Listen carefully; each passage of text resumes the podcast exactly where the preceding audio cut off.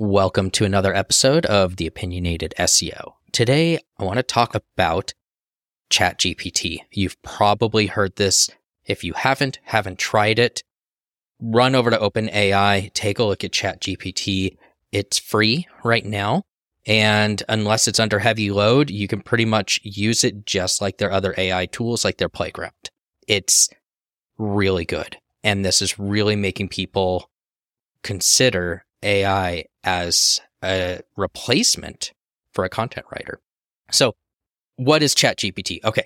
So ChatGPT is a interface to OpenAI's model, their DaVinci 3.5, and their 3.5 was just released recently. It was version 3.0, which was really good. This is even better, but then they've trained this model using this ChatGPT interface to work much more conversationally, much more like a dialogue, allowing it to answer follow up questions. ChatGPT can remember some of the things that you've asked. So there's some train of thought to it. It also can challenge you if you have some incorrect premises and it can admit mistakes. And because of that, it works really great in a question and answer format, in a chat type format. Now, what is it not good for? It's not good for factual data. If I wanted it to tell me what the hours were for a restaurant, that's not the kind of data it has. It's still trained on that same data that I think goes to about July of 2021. So we're talking about about 18 months old. So it doesn't have anything in the last about year and a half. Now, what it can do though is it's also been trained on helping things like fixing code. So if you have code and it has an error, you can actually paste that code in and say, what is going wrong with my code and help debug it. And it can actually help tell you what areas you need to fix. And so it's turning into this very different, almost search engine replacement or forum replacement. Now you've got places like Stack Overflow which are saying you cannot use it to answer questions. You have to come up with your own original answers because what people started doing is they were taking people's questions, copying and pasting it into ChatGPT and getting those answers and pasting them back in and trying to get points for it. And as great as that is, it's using an AI tool for that and they want it to be original concept. And remember that a lot of this data that it has probably also ingested from Stack Overflow, and similar types of sites. Now, they trained this on the same thing that we've seen with the other AI tools. So you, you've got like your Jaspers and things like that. They all tie in to this same backend system. Really what's different with Chat GPT is that the model that they did where it's really been tweaked so that the phrasing and the conversationality of it feel very realistic. There are limitations they don't allow certain things like you can't say, how do I bully someone? How do I make a bomb? These kinds of things. It'll come back and say, we're sorry, you can't do that. There are some ways around it. And some people are trying all kinds of things. In the end, if you really need that kind of information, you're going to have to go directly to the API, but it's not going to be trained in the same way as Chat GPT is. And this is what's, I think, the biggest differentiator is the training model that they used the language model that they've done for dialogue is really just that much better. They're calling Chat GPT a sibling model to instruct GPT, which is trained on following instructions in a prompt to provide detailed responses. So it's really interesting. It takes a lot of their learnings that they have and builds on it. But people are now starting to get a little bit worried. They're like, okay, if this were to replace a writer, what does that mean for marketing and for SEO? And actually, Search Engine Journal did a whole piece on it and they tried to answer a few things. And they said, you know, what can ChatGPT do? What can't it do? Really, what they're saying is it's AI generated content when it comes down to it. They're not designed to do specific tasks, but they're trying to have general knowledge. And so if you have a very kind of niche thing or there's something that only a few people have answers, there's not a lot of data on the internet about it, it's not going to be able to give you those kinds of answers. A couple things that you do need to know is that it is not a reliable source of information. You have to still fact check. It doesn't know everything perfectly and sometimes it makes things up. So, an example that someone had given was you asked it a question about where did this person uh, get their first job? And maybe their first job's not even online, but ChatGPT kind of made up what it thought would be the type of first job that they would have. And that person said, you know what? That sounds about right, but I really didn't work there. And so it, it almost creates like a story out of it. The other thing is it doesn't know about things really after that June, July 2021. So anything in the last about 18 months right now, we're at the end of 2022. It does not have that information. So anything that happened recently.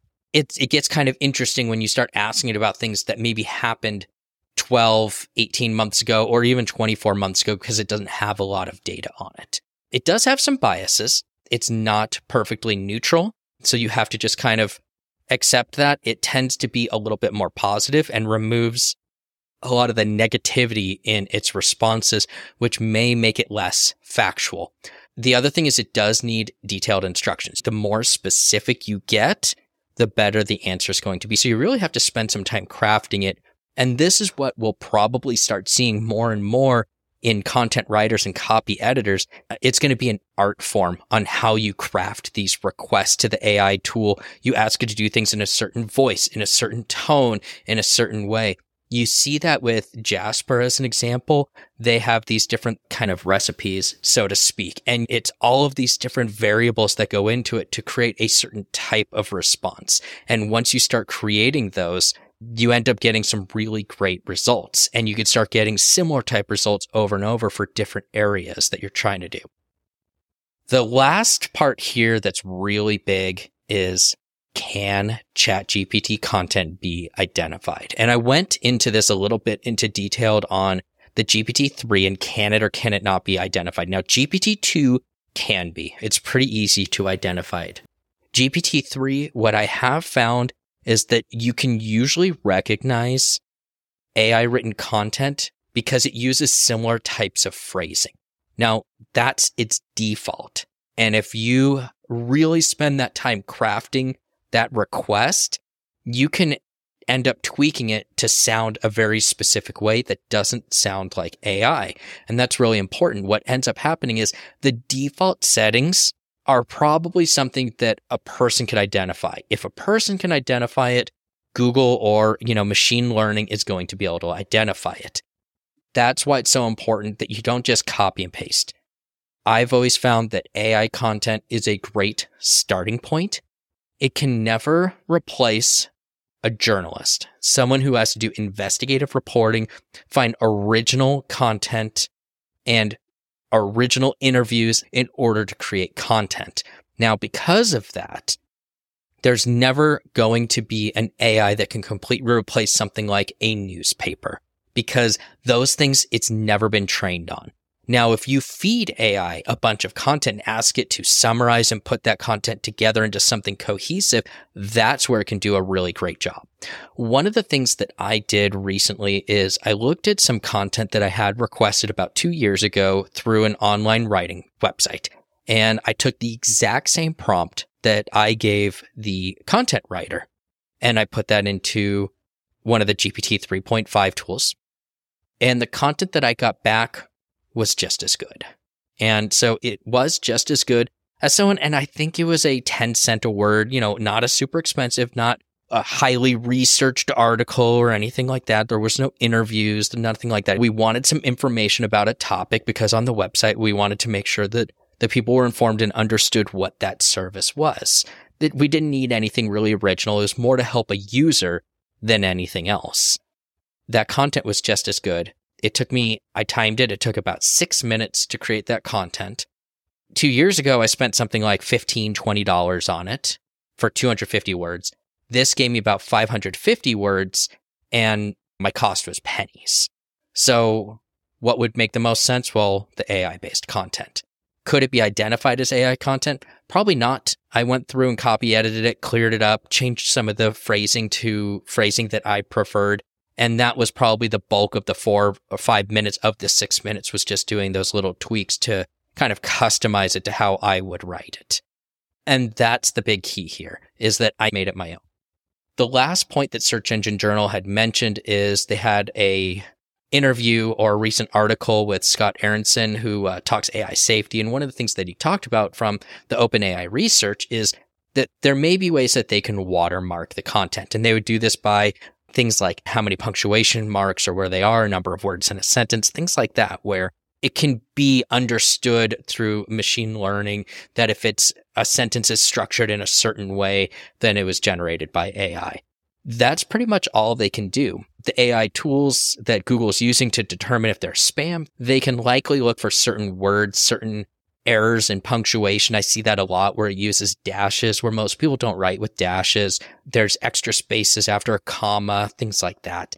Those little telltales are something that a copy editor should be able to fix and probably adjust. And so when you're talking about creating a long form piece of content, if you don't have someone copy editing AI content, then yeah, it's probably going to be something that can be found. But realistically, watermarking, if someone does a good job with their copy editing and goes through it, it's probably not going to be possible. So in the end, ChatGPT, I highly recommend taking a look at it. It's a really cool tool. It's a free for now interface into DaVinci 3.5 from OpenAI. And I think that what you'll find is that the content really does a great job. And in some cases, it can save you a ton of time when you're trying to just come up with some responses, get some ideas on maybe top things you want to talk about. But hey, give it a shot. Write a blog post with it. Ask it some questions. Use that to generate something. See how long it takes. See how creative you end up getting from just using the tool because in the end, that's what it is. It's a tool. And I think that it can be used really well. My opinion, ChatGPT is just the tip of the iceberg that we're going to see in AI content.